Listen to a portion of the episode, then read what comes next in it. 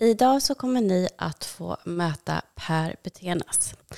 Per är 31 år gammal, men jag kan säga att jag var absolut inte så här klok, insiktsfull och medveten när jag var 31. Per kommer att berätta för er hur han har lärt sig att eh, känna hela känslospektrat, hur han har skapat medvetenhet och insikt om sitt missbruk väldigt tidigt. Han har haft en strulig bakgrund men han har också styrt upp det till en riktig inspiration. Avsnittet spelades in under en av de varmaste dagarna i somras så en fläkt hörs i bakgrunden och jag ber om ursäkt om det stör på ljudet. Jag har gjort mitt bästa för att ni ska få en så bra upplevelse som möjligt och det kommer också att försvinna mer och mer ju längre in i avsnittet vi kommer. Tack för att du lyssnar.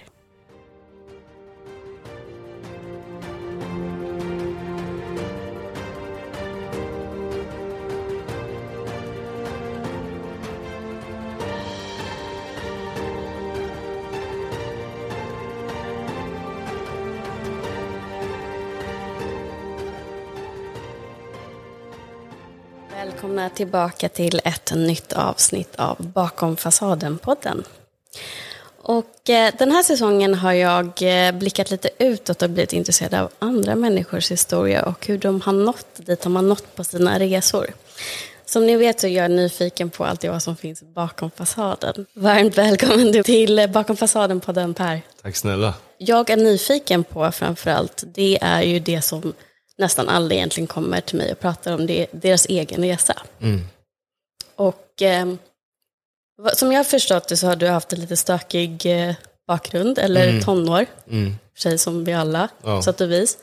Men det känns som att du kom fram till saker som det tar oss andra väldigt mycket längre tid att komma fram till. Mm. Jo, alltså, ju, jag har ju hört det eh, ganska ofta också, eller det är många som har sagt det. Eh, att jag kommit fram till saker tidigt och också ofta att jag har fått höra att jag har haft eh, en väldig tur som har hittat vissa saker ganska tidigt sett till min bakgrund och som jag kommer komma in på. Och det är väl lite, alltså ja, själv, jag är ju otroligt tacksam för det såklart. Sen tror jag ju dock att det är eh, ett resultat av att jag fick väldigt starka konsekvenser väldigt tidigt eh, i mina tonår, i grejer som jag hade kunnat fortsätta med längre om det hade funkat. Liksom. Men det, jag kom till ett vägskäl när jag var kanske 19, där jag var i en situation där jag kunde ta ett beslut kring vad jag ville göra med mitt liv helt enkelt. Där, det var, där jag såg ganska tydligt att om jag fortsätter så som jag gör nu kommer jag nog inte leva särskilt länge. Eh, eller så gör jag en väldigt drastisk livsstilsförändring och så får vi se vad som händer. Och just de negativa konsekvenserna jag hade varit med om gjorde ju att jag var, hade en villighet att göra den förändringen. Sen har jag haft turen skulle jag säga, eh, och, men också villigheten att fortsätta med den, på den resan. Att det, det, den livsstilsförändringen eller den grejen pågår fortfarande. Det är liksom inte bara att jag gjorde en grej och så blev allting bra, utan det var mer att jag, ja, det var väl det. Så jag tror att ja, det var tur och omständigheter egentligen. Så ja, men så man skulle kunna säga egentligen att du, du gjorde en 360 på livet vid 19 och sen har du fortsatt på den vägen. Ja, så kan man väl säga. Men, men också att det har ju gått väldigt upp och det är inte en spikrak Nej. resa där heller. Alltså, så här, eller min erfarenhet av att jobba med mig själv i alla fall är ju verkligen inte att det bara blir bättre och bättre. Men jag går i alla fall framåt liksom hela tiden. Men det är som att man cyklar eh, på en väg med två diken. Ibland åker jag in i ena diket och måste klättra mig upp för att fortsätta. Men det, ju, ja, det går lite upp och ner så, absolut. Men, men någonstans är man ju på väg i alla fall. Så som jag levde innan i tonåren med de beteendena och intressena jag hade då, då var det ju mer som en loop som bara gick om och om igen egentligen. Med olika eh, grader av intensitet. Kanske, men inte så stor skillnad i resultat och konsekvens liksom, och beteende. Så om du tittar tillbaka, liksom, kan, kan du se varför du hamnade där du hamnade när du kände att du var i den här loopen? När det liksom, var det någonting som var yttre faktorer som gjorde det lättare att sen bara ändra till det du vill göra? Jag, tr- jag, jag tror det är en kombination i mitt fall av alltså, både gener och eh, arv och miljö egentligen. Alltså så, min uppväxt och omständigheter, miljöerna jag befann mig i. Eh, intressena som fanns i de miljöerna och liksom, ja, men, situationen hemma och så vidare. Det är jättemånga faktorer som jag tror spelar in. Liksom. Eh, och om jag skulle dra kortfattat bara min, min resa så, så, här, så, har jag, så är jag ju, ju, ju så långt jag egentligen kan minnas bak så har jag alltid haft olika typer av eh, jobbiga känslor som jag inte riktigt kunnat förstått mig på eller identifierat. Men jag har alltid haft något slags grundtillstånd av att jag varit väldigt rastlös, eh, lättirriterad, missnöjd, alltid tyckt antingen, alltså jag har haft ett ganska stort ego ända sedan jag var barn i den mån att jag har alltid varit, oftast har jag tyckt att jag är mycket bättre än alla andra eller så är jag totalt värdelös och alla är mycket bättre. Och aldrig riktigt kunnat liksom connecta in i de miljöerna jag befann mig i, i skolan eller med, ens med släkten och så vidare. Jag kände mig alltid lite som en outsider, även om det inte var eh, sant. Men så var min känsla att, att jag alltid var, jag var lite annorlunda än alla andra. Eh, och, eh, och jag spenderade ganska mycket tid själv.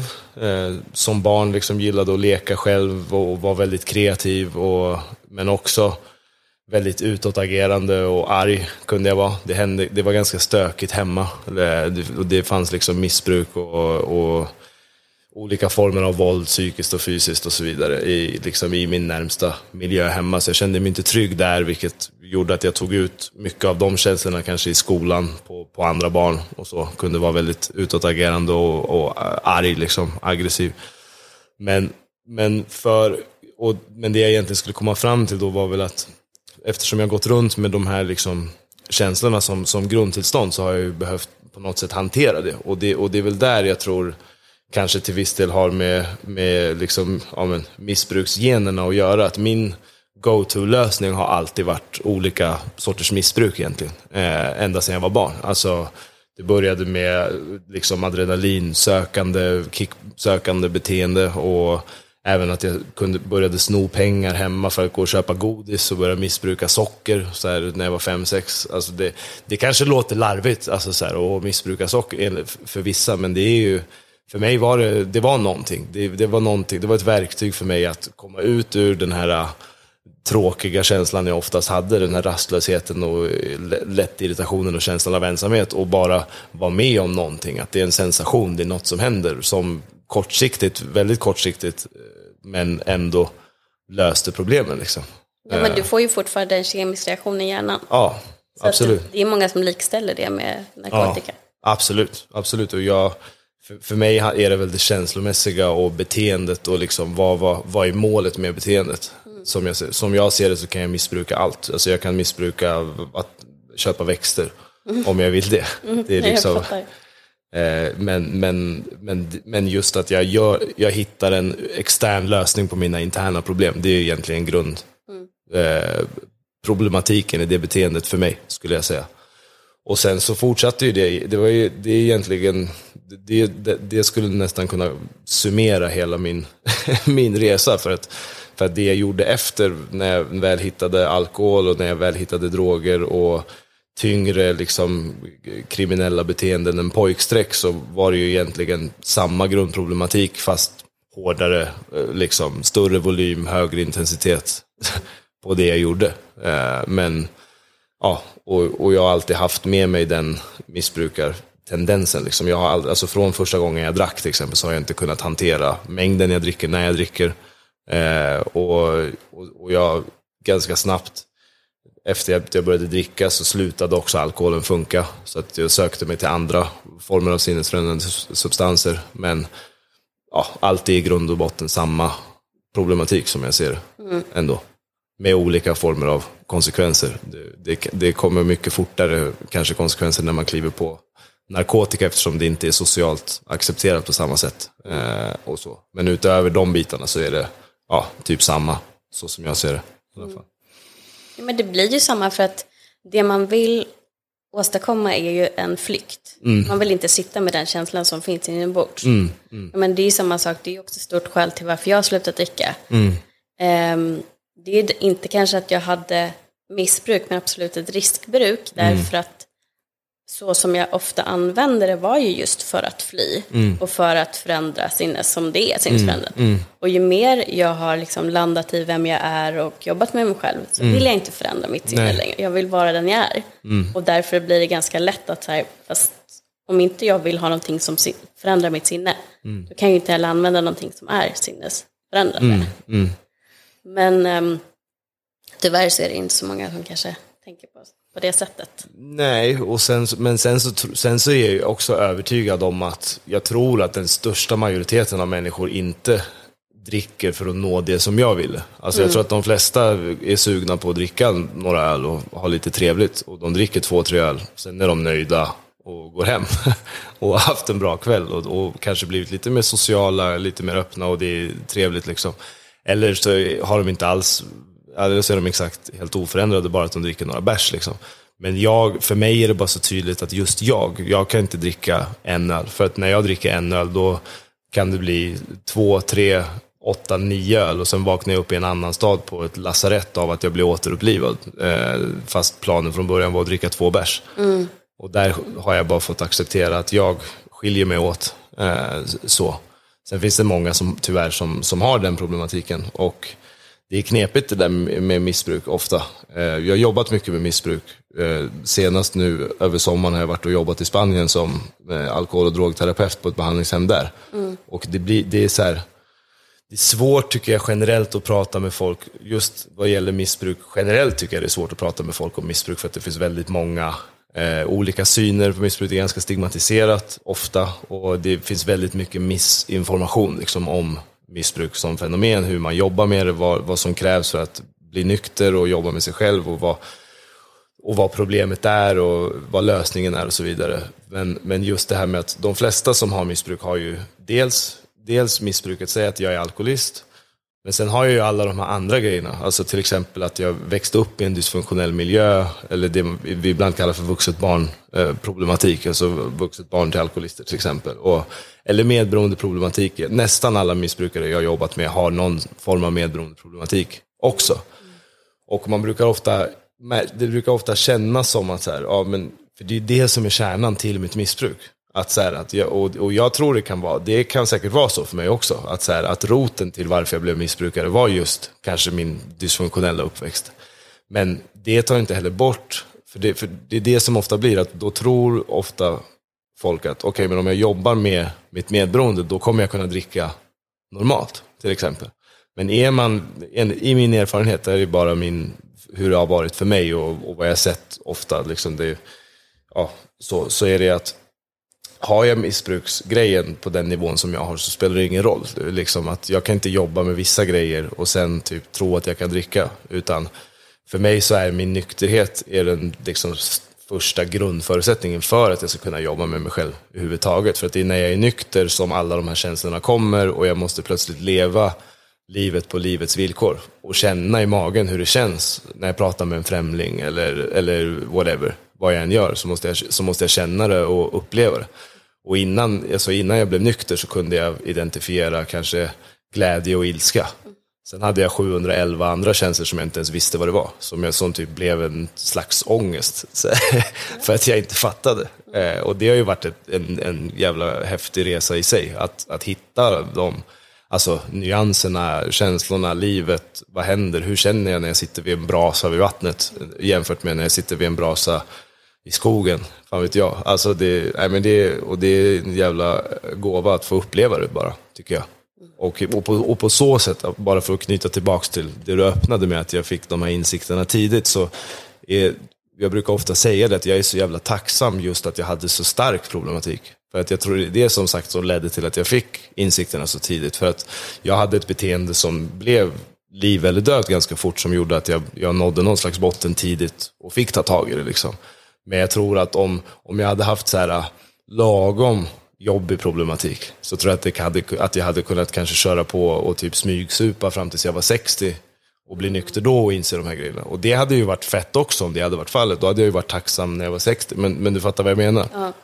Att, eh, så, det, så jag är ändå på så sätt tacksam att, att jag gick så jävla hardcore så att jag var tvungen att komma in i det tidigt. Liksom. För att alternativet hade nog varit, jag tror inte jag hade levt om jag inte hade gjort, blivit nykter och tagit tag i det. Liksom. Men du, du säger ändå så att du nådde botten, för det är det som man hör ofta när man pratar mm. med före detta missbrukare. Att, och, och, också när man pratar med någon som är medberoende, så att du kan inte tvinga på någon att bli nykter. Du kan inte mm. pracka på den, den missbrukaren Nej. diverse saker. Så här, men det här borde du göra, det här borde du göra. För att den personen måste nå mm. sin botten för Nej. att vilja vända på det. Mm. Håller du med om att det är så?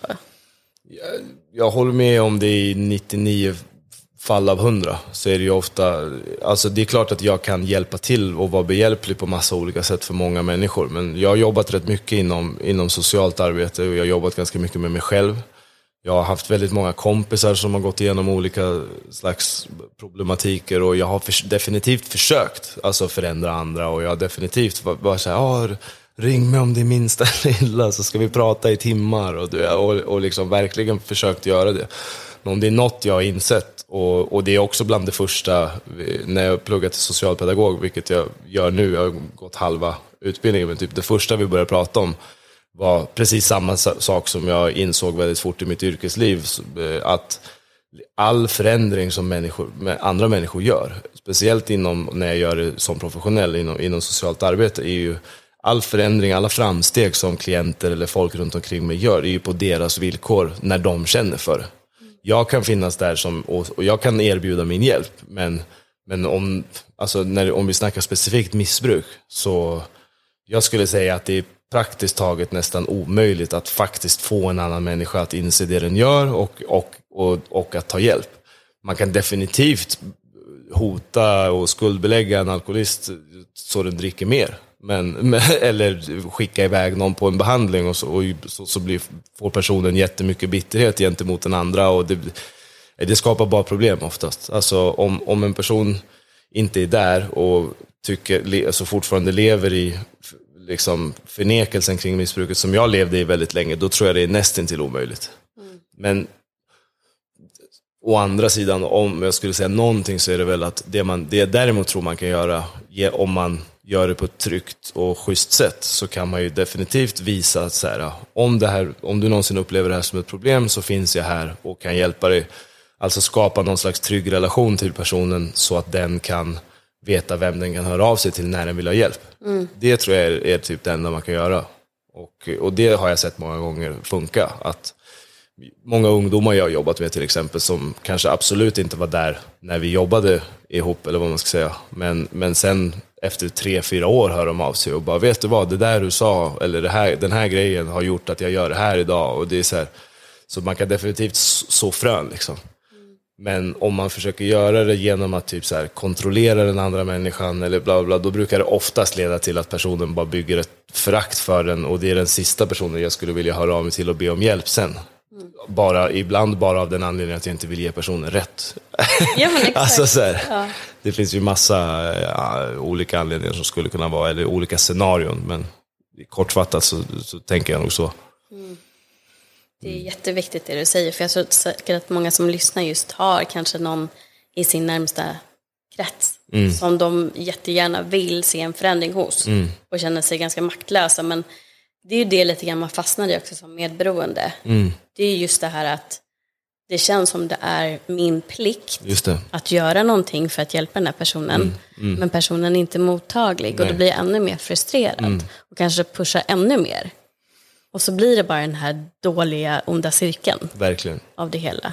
Medan för mig, när jag lärde mig att läka mitt medberoende, nu var det ganska allmänt, alltså det behövde inte vara en person som höll på med missbruk, utan Exakt. det var bara destruktiv människa överhuvudtaget. Som jag alltid drog till mig människor som mm. jag ville laga. Mm. Men det var också så här jätteviktig insikt att förstå att det är inte mitt ansvar. Mm. mm. Och den här personen är ändå fullt kapabel att ta sina egna beslut. Visst. Det är en vuxen människa. Exakt. Exakt. Och jag kan inte det blir faktiskt lite arrogant. Verkligen. Att tro att man ska säga åt någon annan hur de ska leva mm. sitt liv. Mm. Även mm. om det är klart, det kan kännas självklart att jag skulle säga till dig om du fortfarande brukade. Mm. Att Per, det, det, är bättre om du slutar. Mm. Jo, men det är fortfarande inte min sak att säga. Nej. Och det är jättesvårt att ta in Mm. när man har levt många, många år med att ta hand om andra. Mm. Om folk har kommit och vill ha hjälp fast ändå inte vill ha hjälp och det blir liksom någon konstig dans. Men det är också väldigt befriande att släppa den här känslan av att det är mitt ansvar. Och bara så här, ja men du vet vad jag finns om det är någonting som du sa förut. Och istället fokusera på vad är det i mig som gör att jag är utanför mig själv och ska hjälpa alla andra istället, istället för att hjälpa mig själv. Exakt. Och jag, jag tycker det är jättekul att du nämner det, för det, det, det, det är just det jag brukar alltså, intala mig själv ibland, eller behöver intala mig själv ibland också, men just den där arrogansen och högmodet som finns i det. Att, så här, För det är ju verkligen det, alltså, det är oftast vuxna människor som är fullt kapabla att ta sina egna beslut och, och, och de har oftast bra lösningar på sina egna problem utifrån vart de är. Jag är helt övertygad om det, att 99% åtminstone av alla människor gör nog så gott de kan med de resurser och verktyg de har. Och så här, vem är jag och bara så här, åh men om du, om du gjorde, träna fem set i bänkpress istället för tre, då skulle du få lite mer volym och då skulle det bli, man bara, så det är ingen som bryr sig om vad jag tycker. Om någon vill ha min hjälp, då brukar de ju fråga. Alltså, det, alltså, det, det kanske är en fin intention ibland, så här, att man vill hjälpa till och man vill hit och dit. Och det beror ju också på vad man har för relation. Jag är ju högre till tak såklart med mina närmsta vänner. Men det är just det där, att så här, jag behöver inte hjälpa andra.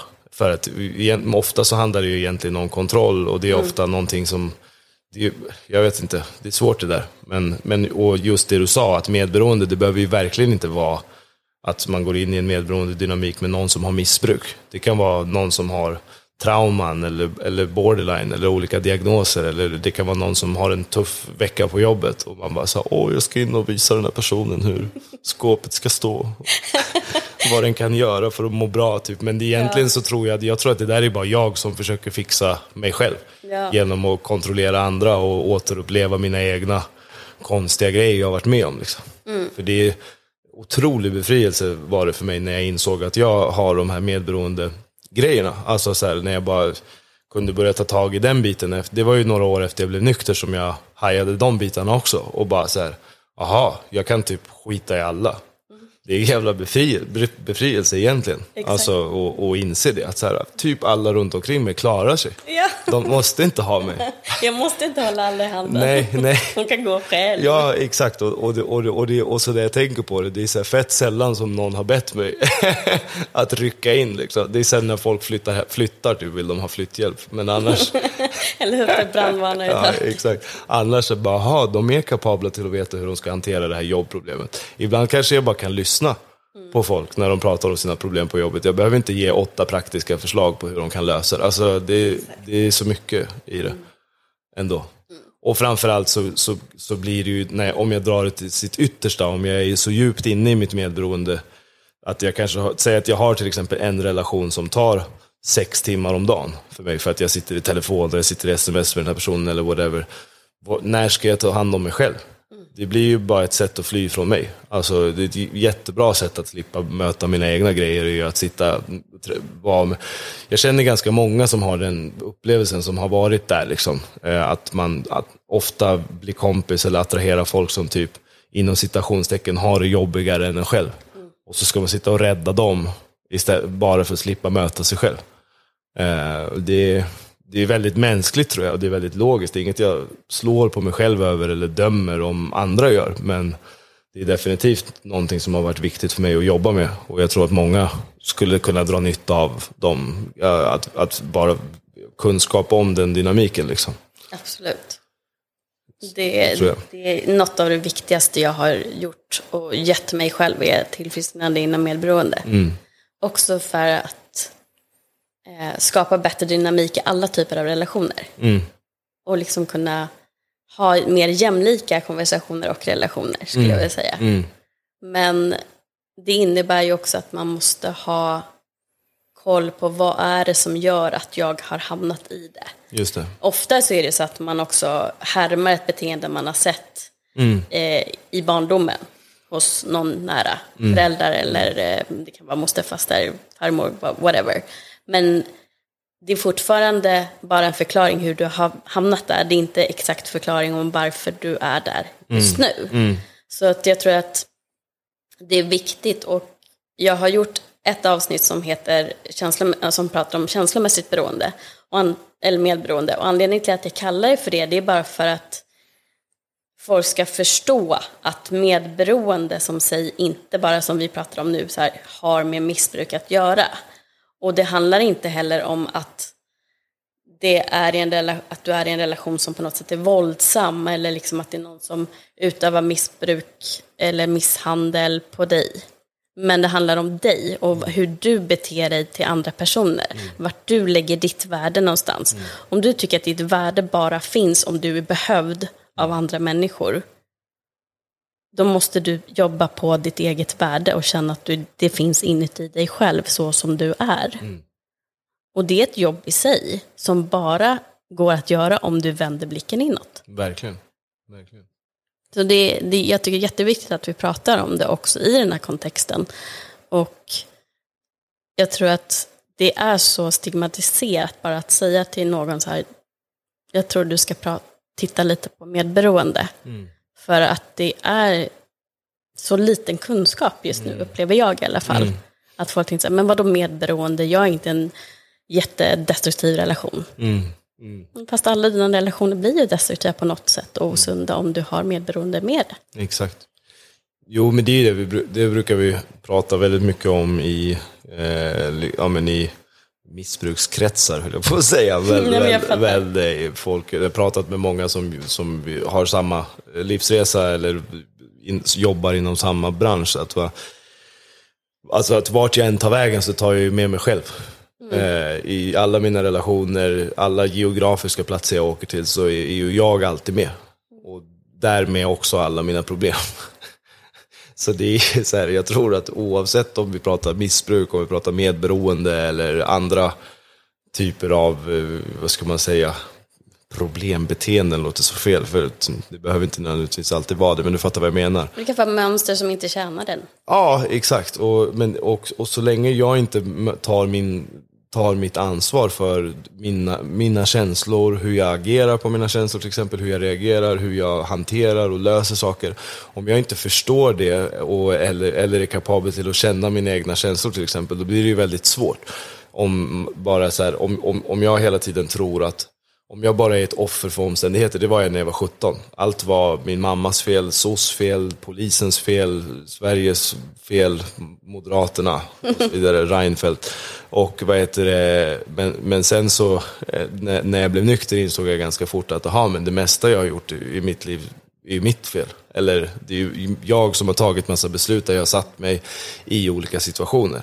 Även om jag är till viss del, alltså så här, okej okay, jag valde inte vart jag föddes, jag valde inte vissa omständigheter, men, men när jag vet om det, när jag vet min problematik och jag vet hur jag känner, där blir det ju mitt ansvar att ta hand om det. Mm. För att om jag ser att, aha, jag knarkar för flera tusen om dagen och jag dricker hur mycket som helst och jag, och jag vill inte sluta. När, jag, när det väl landade i mig det och jag förstod vad jag höll på med, då blir det ju upp till mig att antingen tar jag hjälp och tar tag i det, eller så gör jag det inte. Mm. Men, men, men då kan jag inte heller gå runt och fortsätta vara ett offer för omständigheter. Liksom.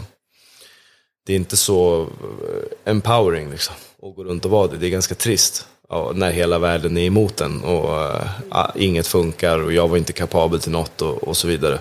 Men det som var häftigt var ju att när jag väl, när jag väl tog mitt ansvar för den största saken, vilket i mitt fall var missbruket, då kunde jag successivt börja ta ansvar för fler grejer också. Och helt plötsligt var jag kapabel till att göra en massa saker. Plugga, ha bra jobb, och uppträda och göra massa coola grejer liksom. Mm. När jag kunde ta ansvar för det själv. Och jag tror att i, när jag varit i olika typer av relationer där jag varit inne i mitt medberoende, då har jag ju ofta inte tagit mitt ansvar för det. Då har det oftast varit den andra personen. Så, så här, bara, men, ja, men om, om den här personen men typ om jag har haft flickvän till exempel så kunde jag ibland vara så här, men bara den här personen är nöjd med hur jag har städat lägenheten, då kommer allt bli bra. Så, så här, alltså, och, och, och, och, så kommer personen ge mig kritik och jag försöker typ bli bättre på vissa saker. För, men så här, för vad? För att den andra personen ska tycka att det är bättre. Typ. Men det blir också ett sätt för mig att, att, att fly från mig själv och slippa ta ansvar för min del. För det, det jag behövde göra i, den, i den relationen till exempel, det var ju egentligen bara att ta hand om mig själv och göra slut. Typ. Men, men så här, men jag väljer att gå in i den där, ja men, jag vet inte, nu, nu snurrar jag in mig lite, men så här, just att jag formar mitt öde, vilket i det här fallet var att fortsätta vara i relationen kring vad den andra personen ska göra. Jag tror, jag inbillar mig att om jag beter mig på ett visst sätt, då kommer den här personen acceptera mig på ett annat sätt, till exempel. Där lurar jag ju mig själv, märkte jag. För det spelar ingen roll. Om, om en person inte är, är helt 100% trygg med en, inte litar på, på mig och kanske ja, inte är på samma nivå inom vissa saker eller, eller whatever, eller att man är av olika anledningar bara inte, inte är i synk, då är det ofta så. Och om den andra personen inte ser sin del och jag ser min del, eller vice versa, då blir det ju skitsvårt alltså. Och eh, ja, då kan, då kan du snurra till sig alltså. Jo, men jag tror att det är jättevanligt, just mm. det du beskriver, i kärleksrelationer också. Mm. Och det är fortfarande samma sak man kommer fram till, så här, du söker fortfarande någon som ska bekräfta dig utanför dig själv. Mm. Mm. Och du vill liksom säga, du vill ha en så här godkänd stämpel på allting. Mm. Så att du, du, har full fokus utanför dig själv hela tiden. Mm, mm. Och det är liksom, jag tror att det spelar ingen roll hur kär du är i den personen. För att du behöver bli kär i dig själv först och främst när du är i den situationen. Och det är, liksom, det är därför jag menar också så att det kan vara så himla triggande för folk att ens få det föreslaget att de är medberoende. Därför de vill inte se och de ser bara det som de läser i tidningarna.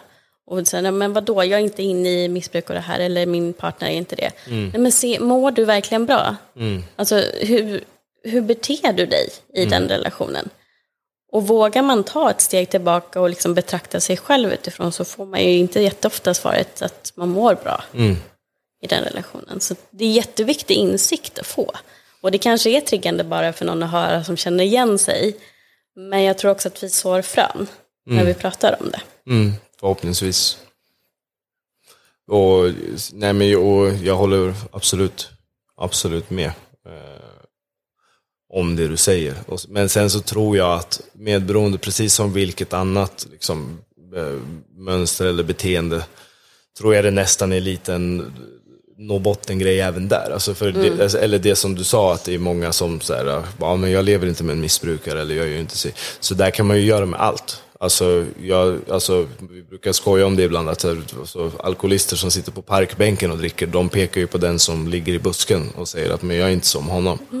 Mm. Eh, och jag har träffat folk som har tagit otroliga mängder heroin, som inte tycker att de är missbrukare för att de är inte är hemlösa. Eller folk som har bilar i garaget och därför är de inte alkoholister. Så det är ju också en, en, en, stor del av alla typer av problembeteenden är ju förnekelsen. Och den är, det är ju starkt, alltså hjärnan är ju en otrolig konstruktion. Liksom. Mm.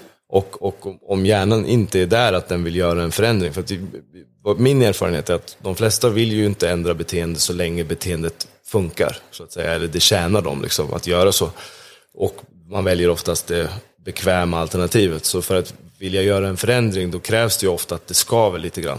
Alltså så här, som för, ja, jag slutade inte röka cigg förrän jag märkte så här att shit, jag hostar, jag blir andfådd när jag går upp för trappor och det blev, det blev mer ett problem för mig än vad jag fick ut av det i, i nöje liksom. Mm. Eh, så så det, ja, den är jätteknepig den där alltså. Hur, så här, hur berättar man för någon annan?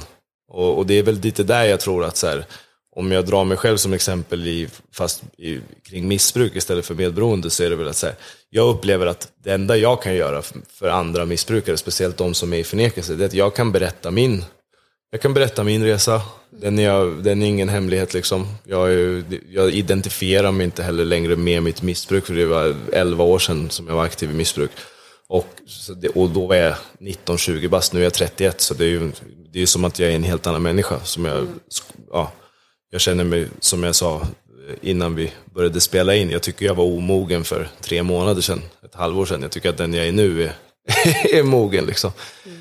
Men, men, men jag kan som sagt dela med mig av det och jag kan berätta hur jag har jobbat med det, hur jag har löst det och jag kan säga så här att om du någonsin skulle hamna på en plats där du vill göra en förändring så kan du höra av dig.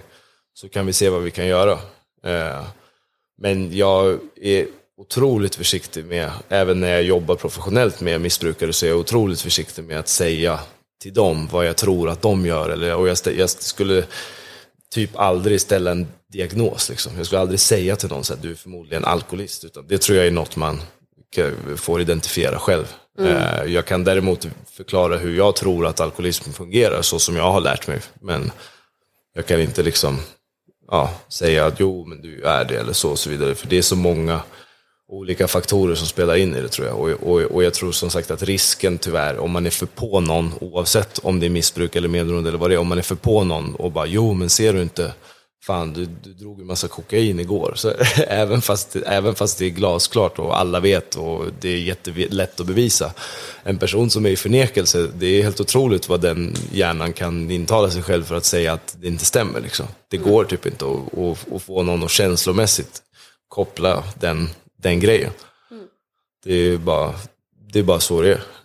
I ja, min, men det är väl ett skydd fortfarande. Ett skydd från att ja. känna smärtan som man ändå känner exakt. när man inser vad man har gjort mot sig själv. Ja, ja exakt. Och dessutom speciellt om, om det fortfarande funkar som en lösning. Alltså om, om alkoholen fortfarande får, när alkoholen fick mig i alla fall att fortfarande känna att allt var lite roligt och vi hade en gemenskap och fan vad underbara alla människor mm. är och ingen är idiot och mm. vet, allt är nice.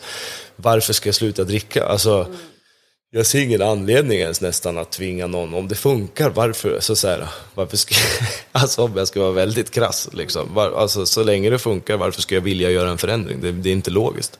Mm. men jag sätt. fattar vad du menar, men jag tycker väl att utifrån vad jag har sett, nu har vi lite samma bakgrund också med, med fotbollen, mm. tänker jag.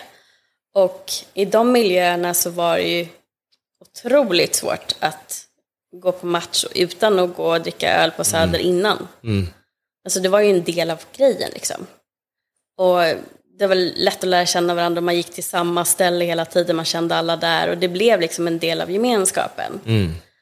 Så att jag tror där ser man, eller jag på den tiden när jag var inne i det så såg jag det ju bara som positivt. Mm. Jag vill ju inte se någonting annat, men sen när jag tvingades att liksom se över min situation för att jag blev sjukskriven för utmattning. Mm. Och började gå på matcher eller, nykter. Mm, mm. Då såg jag ju allting runt omkring mig. Och såg hur folk betedde sig innan ja. och efter. Och det var inte så himla roligt att kim som jag hade tyckt när jag var brusad själv.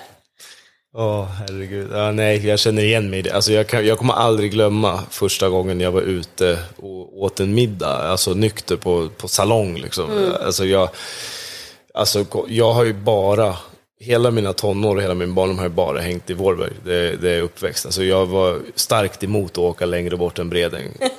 det var liksom, det, så, var jag, så var jag i tonåren, väldigt lokalt förankrad. Uh.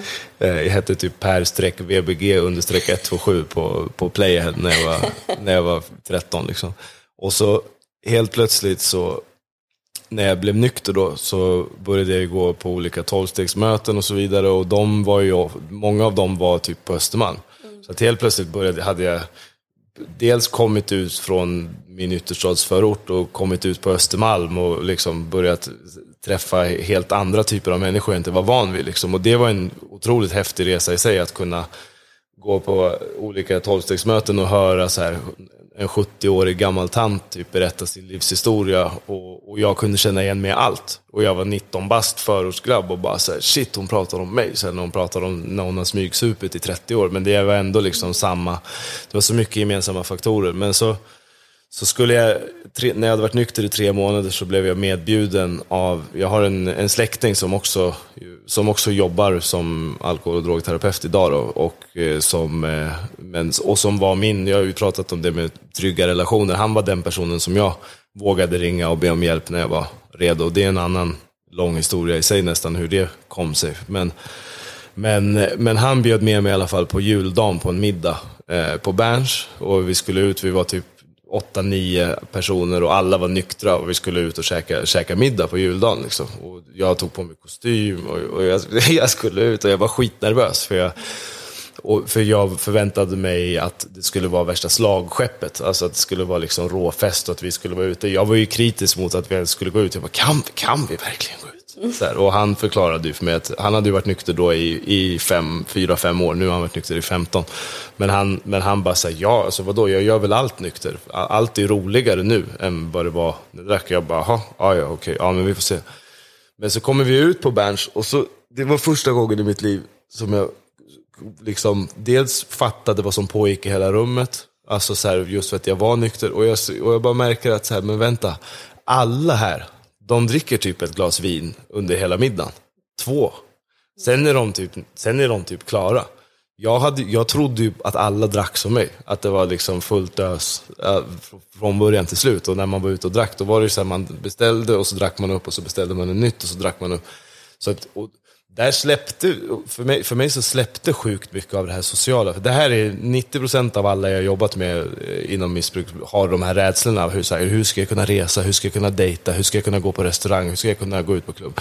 Men alltså när alla dricker två glas vin, då är det ju typ, för mig, det, där släppte all min så här, ah, åh vad konstigt det skulle vara att vara nykter. För, att de, för att grejen med mig är också så här att jag är ju nästan, tror jag, naturligt salongsberusad. Liksom. Alltså, så, som jag är som person. Så väldigt många, de, de blir ju typ som mig efter två glas bärs, liksom. eller, eller whatever. Mm. Och blir lite öppna och kan prata om allt mellan himmel och jord och, och, och så vidare. Det kan ju jag göra eh, utan problem. Så, men det var verkligen inte den här bilden som jag trodde när jag drack. För då trodde jag att alla var så här som mig. Men, men, men det var verkligen inte så. Och det var en ganska befriande upplevelse. Sen, sen ja, det finns ju de som sticker ut liksom, men här, generellt sett, nej. Nej, alla dricker inte 12 bärs. Liksom. nej. Det. Men var inte ändå, för jag menar, om du slutade, slutade dricka och allting runt omkring 1920? Ja, jag var 20. Jag, jag, började, jag tog tag i det och började liksom försöka när jag var 19, men jag var 20 när jag liksom hittade det, eller vad man ska säga, fick en liksom hållbar nykterhet. För då, i den åldern så är det ju oftast man börjar dricka mm. ganska mycket. Mm. Så alltså, kände du att du var tvungen att liksom ändå ha de umgängena som, där det var mer okej att vara nykter? Eller liksom, blev du ifrågasatt av folk omkring?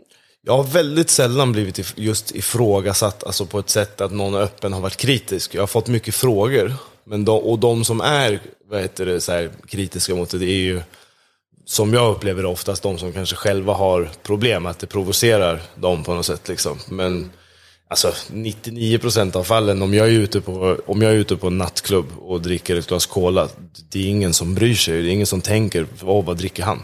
Mm. Alltså det är otroligt sällan. Och, och är det någon som erbjuder mig alkohol så tackar jag nej. Ibland så orkar jag, ibland har jag eller snarare gjort misstaget nästan att säga att jag inte dricker alls. För då, blir det, då slutar det alltid med att man berättar hela sin livshistoria och blir liksom festens mittpunkt i tio minuter. Och bara berättar allt och sen efteråt så bara den tomhetskänslan som blir mm. när man har typ råkat den är, den är jobbig. Men så där har jag lärt mig att jag brukar oftast bara tacka nej och frågar någon varför så säger jag bara ah, nej, jag vill inte ha. alltså det behöver inte vara så enkelt. Mm. Eller det behöver inte vara så komplicerat med det. Mm. Ja, så. så. Men, och sen så var väl en stor fördel för mig var väl kanske det här med att dels eftersom jag var ung, jag hade ju typ aldrig varit ute på krogen. Alltså dock, så min, mina erfarenheter av typ nattlivet i Stockholm är ju nykter egentligen. För att så som jag hade innan, jag var ingen festkille. Alltså jag satt i källarförråd i Vårberg och freebasar och hypnol från aluminiumfolie. Liksom. Det, var, det, var, det, det var så jag gillade att berusa mig när jag var 17-18. Eh, så det här med ute och festa, dricka bärs med gänget, det kom jag över ganska fort. Det var väldigt mycket mer destruktivt för mitt, eh, mitt sätt att berusa mig. Mm. Ändå. Så, att jag har, liksom, så på så sätt, var, det var väl en tur kanske, jag vet inte. Att jag inte hade liksom betingat mm. den miljön. För det var ändå ganska viktigt för mig ett tag i början av nykterheten att kunna vara ute i sådana miljöer. Alltså bara att känna att så här, ja, men jag kan dra ut på en nattklubb, jag kan, jag kan vara social, jag kan träffa människor nykter. Liksom, och komma ihåg allt, jag kan vara närvarande och, och trevlig. Liksom. Mm. Så det, var, det har varit häftigt. Nu däremot de senaste kanske ja, sex, sju åren så tror jag att alltså, nästan alla dagar i veckan sitter jag hellre hemma och dricker en kopp te med honung och kollar på någon serie typ och somnar vid tio. Det är så jättetråkigt. Jag är exakt likadan så jag vet inte. så det har ju blivit så ändå liksom. Men, ja. Ja. Vad skönt. Jag, mm. jag upplever, för just den där perioden när jag var sjukskriven, nu är det åtta år sedan, mm. då valde jag att vara nykter i, ja det blev nio månader totalt. Mm. Och under den korta perioden så blev jag väldigt ifrågasatt. Ja, ja okej. Okay. Och det är liksom, det var som du säger. Ofta de som själva hade problem på något sätt. Eh, för att det blir så provocerande. Men, var- men kan inte du bara köra, göra som jag, för annars får jag dåligt samvete. Det är det som ligger bakom. Eh, men det, jag tyckte det var jobbigt att bli ifrågasatt. Men Kan inte jag bara få... Jag frågar inte dig, så här, eller de liksom, men varför dricker du? Nej, varför då ska de fråga mig om varför jag inte dricker? Exakt. För att jag inte vill, annars hade jag gjort det. Eh, egentligen är det ganska självklart. Ja. Man ska inte behöva utveckla det mer än så. Nej. Eh, Men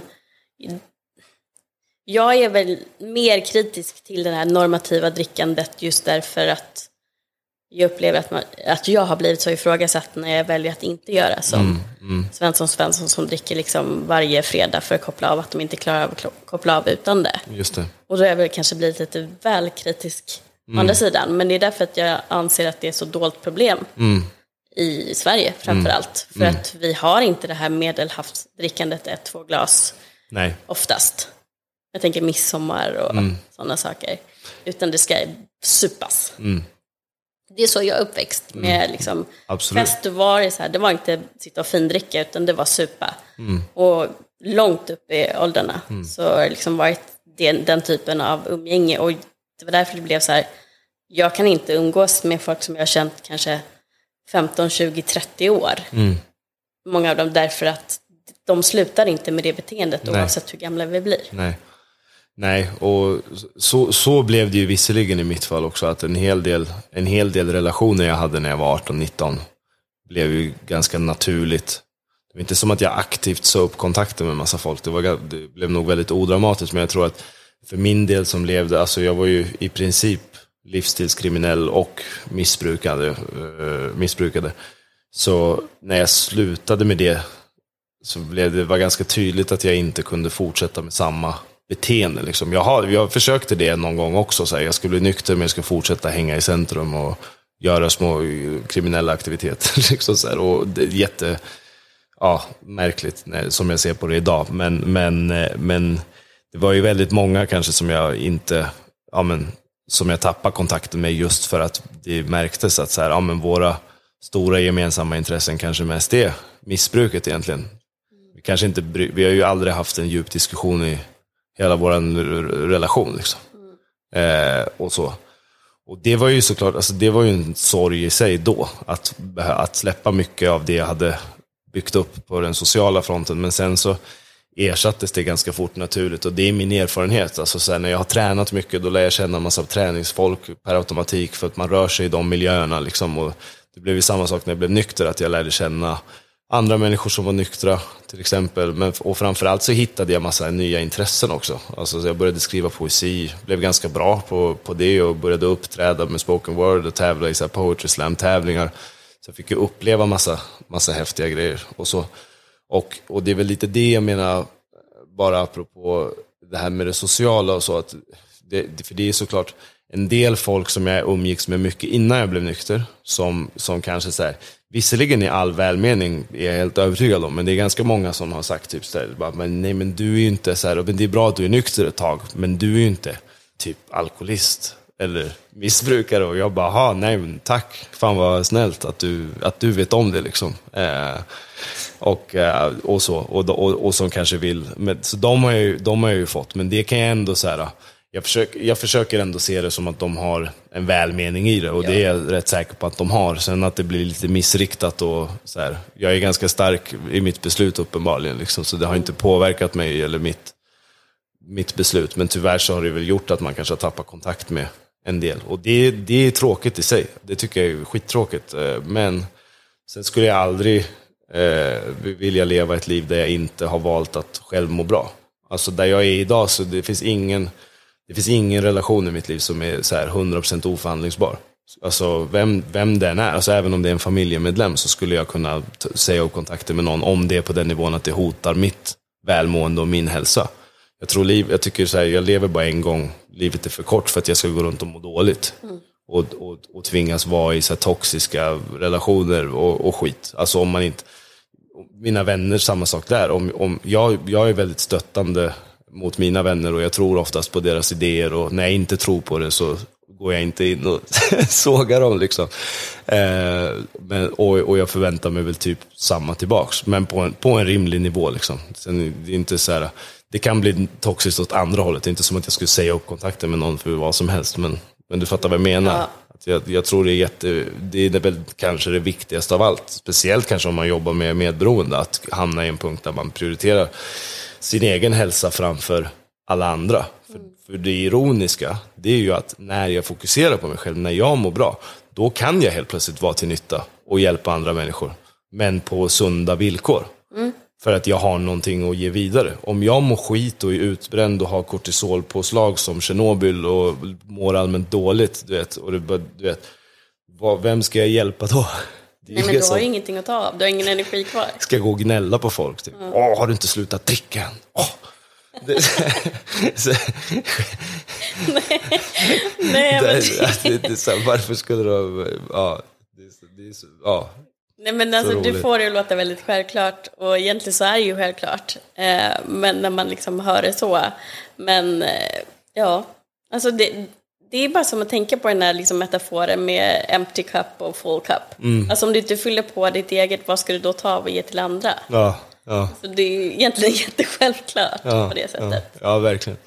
verkligen. Jag, hörde, jag läste en bok nyligen, en sån här uh, självhjälps slash motivationsbok som heter Relentless, som är det är en känd basket, eh, och, basket och typ mental coach som har skrivit. Men han snackar just om det här med empty eller full cup. Han bara, han bara, some people say that, you either ha, that the cup is either half full or half empty. Och han bara, I say that's bullshit. Either you have something in the cup or you don't. Ja, det är Jag tyckte det var ett skönt sätt att se på det. Att det spelar ingen roll vad du halvfullt, halvtomt. Har du något eller har du inte? Det, Nej, men det är sant. tyckte det var en rolig, rolig grej. Ja, men, men man lär ju sig så himla mycket om sig själv. Och egentligen om man ska vara helt krass, alltså den enda personen som du måste leva med hela livet är ju dig själv. Ja. Så varför inte satsa på den relationen först och främst? Exakt. Exakt. Nej, det är jättelogiskt i, så här. Men det är inte alltid självklart ändå. Det, ja. för, det, för det är ju det. Jag tror att det som är, det är samma sak. Så, alltså för det som är är att det, jag tror att det är lätt att tänka så och vilja ta hand om sig själv och må bra själv i första hand. Men det är bara att där, tyvärr kommer ju allt det dåliga också då. Det är ju det som sker. Att jag, jag, jag fokuserar på mig själv, men då kommer jag också behöva möta mina mindre bra sidor, mina karaktärsdefekter. Jag kommer behöva ta ansvar för de relationer där jag har skadat människor. Jag kommer behöva se min del och, och ta mitt ansvar. Och jag tror det är det jag i alla fall flydde från väldigt länge. Jag tror det är det som också skapar en stor del av förnekelsen. För att mitt ego var inte suget på att ta skit. Liksom. Eh, och det, är lite, det blir lite samma koncept som det här med, med att stänga av känslomässigt. Att så här, det kan vara en skitbra försvarsmekanism att stänga av alla känslor. Men tyvärr så, så, så försvinner ju alla bra känslor då. Så att det blir liksom en balansgång. Det är som att om jag, vågar, om jag vågar möta mitt mörker och bli vän med det på något sätt, då kan jag också få fram mina bästa sidor. Exakt. Eh, och, och, och utveckla och möta dem. Men det som är däremellan när jag levt i, bara i förnekelse och, i, i, och löst mina liksom, problem med externa lösningar, det är att jag har hamnat i något slags limbo istället. Och det är väl det som kanske är lite skillnad på just det här med att vara i en vardagsloop som bara går om och om och om igen. Och göra samma sak och förvänta sig olika resultat.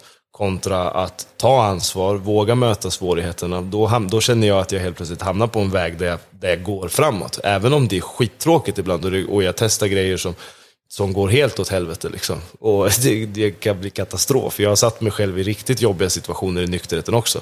Jag hade inte Kronofogden till exempel när jag blev nykter. Sen hade jag 300 000 i skuld när jag hade varit nykter i två år. Jag vet inte, jag vet inte hur, liksom. men jag drar på mig massa andra konstiga beteenden och nätshoppar eller håller på och härjar. Liksom. Och så. Men då blir det ändå så här att okej, men då applicerar jag samma lösning som jag gjorde att jag blev nykter på det. Och så tar jag mig vidare. Men det är så här tydligt ändå att även när, har, när mina idéer har gått åt helvete, att jag har kunnat ta mig upp på ett vettigt sätt. Och den här, det här att lära sig av sina misstag det sa jag ju hela tiden när jag, när jag drack och knarkade. Men, men jag lär mig av mina misstag. Jag, jag går i livets hårda skola, men jag lärde mig inte av mina misstag. Var du en sån? Li, li, ja men ish alltså. Jag kanske inte sa exakt så för att det hade varit lite lame. Så Men, Jobblivets Ja. hårda skola. men en sak jag ofta sa var att, så här, att jag, jag hånade ju de som pluggade. Jag tyckte det var jättetöntigt att gå i gymnasiet. Alltså jag gick, själv gick jag ut nian med noll, det tyckte jag var en prestation. och, och, jag liksom, att så här, och jag var så här, nej men jag ska lära mig av livet. Liksom. Livet ska lära mig. Och, jag, och så. Jag hade, det var liksom, apropå förnekelsen, det var min självbild när jag var 15, att jag var någon så här bohem, rebell som gjorde min grej. Fast egentligen var jag bara fett ledsen och, och behövde knarka för att lösa mina problem. Men det är också en del av förnekelsen, de här själv romantisk, alltså att romantisera sitt eget beteende. Det tror jag man gör. Alltså jag, jag tror att de flesta gör det oavsett. För varför? Det går inte heller att ha ett destruktivt beteende och gå och bryta ihop varje dag. Då kommer man ju behöva ändra beteendet. Så det, det, jag tror det de flesta gör är att man inbillar sig själv att det, det är bra, liksom, det man gör, och att det är nice. liksom, varför skulle man inte göra det? det, är det ja. Nej, men jag tror att ett problem är också så här att ja, det är mer accepterat för kvinnor och tjejer kanske att visa känslor, men vi får inte riktigt lära oss ändå hur vi gör det. Vi kan också vara väldigt duktiga på att fly från saker och trycka bort. Eh, för att, och det som blir problemet är så att trycker du bort någonting, till slut så exploderar du. Och då blir du i andras ögon hysterisk Ja. istället. Eller många män som liksom då ut, ja men ilska, aggressivitet, det vet jag hur man gör. Så då blir hela sorgen blir uttryckt i ilska istället. Så att liksom, vi går och exploderar till höger och vänster när vi liksom inte får lära oss att bara sitta med den så kallade jobbiga känslan. Och det som jag tycker har varit så himla häftigt att känna när jag har börjat sitta med känslorna istället, det är också så här att det var inte så himla farligt att sitta här. Nej, Och det går över ganska fort när jag bara Ja. sitter där. Och då kan jag göra det mer och mer och så som allting som man övar på så blir man mer bekväm. Mm. Och helt plötsligt så är det inte ett problem att känna någonting även om det är jobbigt. nej. För nej. man har sina verktyg. Exakt, exakt. Och det är, så, det är så intressant att du tar upp det där med just att sitta och vara i känslorna. För att jag, min resa gick ju först ut på att ens lära känna vad känslor är. Alltså, för, det låter så, det låter, jag blir nästan ledsen nu när jag tänker på att det, var, att, jag, att det var så pass. Men jag är ju otroligt tacksam och glad att jag har kunnat jobba med det och jobbar med det fortfarande. Jag tror att det är någonting jag alltid jobbar med för att jag förändras också längs vägen som person. Jag tror det är bra, jag tror det är nyttigt. Jag tror aldrig jag kommer bli klar liksom. Men, men eh, just det där med känslor, att först lära mig vad känslorna är och sen att våga bara vara i dem och märka att, som, precis som du säger, det är inte farligt. Det går att vara fett ledsen, men framförallt så har jag lärt mig att det finns inte, alltså jag har blivit väldigt kritisk mot konceptet bra, dåliga känslor. Ja. Vad är så här, vad är, vissa, för det, jag, har, jag har lärt mig att vissa känslor är dåliga och vissa känslor är bra. Och de som är bra, de kan man ha och de som är dåliga ska man in, absolut inte ha. Och, och det ironiska med det, det är att det, jag, kommer inte ihåg, jag vet inte vad det är jag citerar nu, men det är någonting inom psykologi där man brukar prata om nio grundkänslor, varav två är positiva. Liksom. Och sju är, är typ ångest, eh, sorg, eh, ilska och så vidare. Och, då blir, och alla känslor har ju ett syfte, alltså rent, även alltså rent biologiskt. Så här, nu är jag stressad, då behöver jag lösa, jag behöver lösa ett problem. Liksom, eller, eller så. Men, men om jag går och trycker bort allt det där, trycker ner det, då blir det ju exakt så som du säger. Jag tar ut allting i affekt på någon SL-kontrollant typ. Ja. För allt jag har gått igenom. I hela min, Stackars SL-kontrollant som får smaka på hela min barndom och Ja. liksom hela mina tonår och, och så vidare. Nej, fy. Tusan. Jag ber om ursäkt om det är någon SL-kontrollant som har stött på mig när jag var 17. Eh, Men, Ja. men eh, ja, det är, ju, det är ju det. Och just det där, alltså så här, för att det jag har, där jag är nu så tycker jag, jag tycker ju alltid att jag mår bra. Just för att jag har lärt mig att vara i alla mina typer av känslor. Att jag kan vara jätteledsen men jag mår ändå bra. Jag kan vara arg men jag mår ändå bra. Alltså så här, för mig så är, när jag mår dåligt, det skulle väl vara om jag om allt är hopplöst. Men, men just vad gäller känslor har, har jag märkt det ganska enkelt för mig. För att det handlar om att göra så lite som möjligt.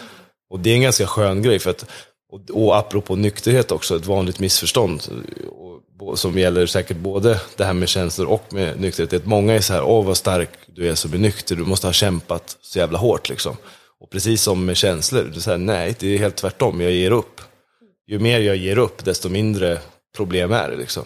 Men när jag kämpade som jag behövde dricka för att bli av med det och jag, jag kämpade för att inte vara arg och, och jag kämpade för att inte vara ledsen. Men, men, men ju mindre jag gör och ju mer jag bara är i det och låter det vara och, och lever mitt liv som vanligt. För det är också viktigt för mig. Så att jag, jag behåller mina rutiner hur jag än, vad jag än har för känsla. Jag tror betydligt mer på, jag tror mer på handlingar än sensationer. Liksom. Jag, typ som om man tar gymmet och träning till exempel. Jag tror mer på att gå till gymmet än att jag ska känna för att gå till gymmet. Mm. För då blir det kanske inte lika ofta. Mm. Och så vidare. Och jag tror att det är handlingen av att jag går till gymmet som gör att jag imorgon vill gå till gymmet. Exakt. Uh, men ja, nej, det, men det är intressant det, i alla fall. Det där med känslor och hur det ska vara. För mig har det blivit någonting, känslor följer med mig bara liksom. Men det är inte det som styr mig längre. Och det är jag ganska glad över. Ja, jag känner igen mig så väl i det du säger. Mm. Det, det, är jätte... Eh, gud, jag är jätteglad att du kom hit. Du, du säger saker väldigt bra som jag tror så många verkligen kan ta med sig. Jag hoppas verkligen att ni också, om det här är triggande, vårt samtal, för dig som lyssnar, att du kanske tar tiden och lyssnar flera gånger och, och kanske delar upp om det är så. För att både Per och jag har ju ändå lärt oss det här, men vi vilka människor som helst. Så att du kan lära dig exakt samma sak, sitta med känslor låter jättejobbigt när man inte har gjort det, för att man har också en föreställning om att det ska vara så otroligt smärtsamt. Men det går att bara låta det komma och gå, för att alla känslor är bara känslor. Det är därför också jag säger så här, jobbiga känslor inom citationstecken, därför mm. att jag hittar inget bättre ord för att det fortfarande kategoriseras så, fast jag håller med dig helt Per, där att liksom, det är bara en känsla. Mm. Det, det kategoriseras så, men jag håller egentligen inte med om det. Mm. För att det kommer och går precis som tankar. Mm. Så att, ehm, men jag tänker, just eh, för lite avrundning, de som ändå känner igen sig och upplever att de inte vet kanske vart de ska börja, men de känner ändå att nej, men jag vill ändå förändra min situation eller vill prata om någon en med, om medberoende till exempel. Vad är det för situation, eller liksom hur jobbar du där? Kan man vända sig direkt till dig eller är det en organisation som du rekommenderar?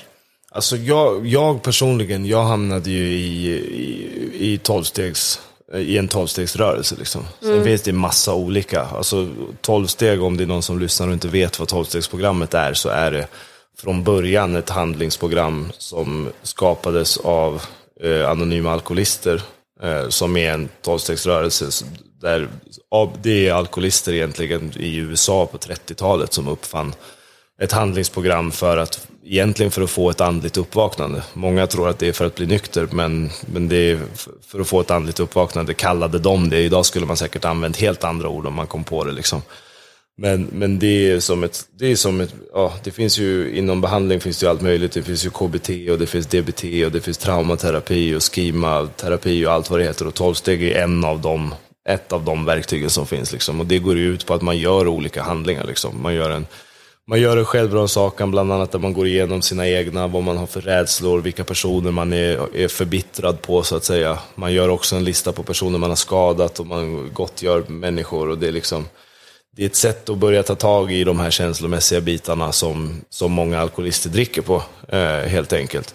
Och Eh, just tolvstegsrörelsen finns det hur många olika organisationer som helst. Mm. Det är ju bara att googla tolvsteg så kommer man hitta något som passar den problematiken man har. Det finns, det finns tolvstegsrörelser som eh, jobbar med medberoende, det finns eh, anonyma alkoholister, anonyma kokainister, anonyma narkomaner. Alltså, och det finns också till och med tolvstegsmöten för konstnärer som vill komma i kontakt med sin kreativitet. Så det, så det, det är högt och lågt. Så det är en sak eh, jag skulle rekommendera. Och är det, skulle, är det någon som lyssnar som, som känner så här att jag kanske har missbruksproblem av någon form av substans så kan man ju såklart skicka DM till mig på, på Instagram där jag heter @perbutenas. Och eh, ja, så kan jag skicka en hel del länkar och, och kanske berätta lite om ja, hur jag har gjort. Liksom. Eh, och sen, ja, utöver det, det är det jag skulle rekommendera som jag vet det, det finns gratis, det är tillgängligt, det finns hur mycket tolvstegsmöten som helst i Stockholm. Det finns dygnet runt i stort sett. Och sen finns det också såklart olika bra behandlingar man kan åka på om man, är, om man har den ekonomin eller möjligheten och så vidare. Som jag också känner till, men det är ja, en annan sak. Mm. Så, så. Men jag länkar i beskrivningen till eh, ja, men där man i alla fall kan börja söka. Mm. Eh, så, så titta där. Och eh, är det så att det är någon tanke som växer utifrån vad jag säger så kan man ju också som vanligt alltid höra av sig till mig och då är det på Bakom fasaden-podden på Instagram i första hand. Skicka ett DM där. Tack så jättemycket för att du har varit här idag. Tack själv. Tack själv. Jätteroligt.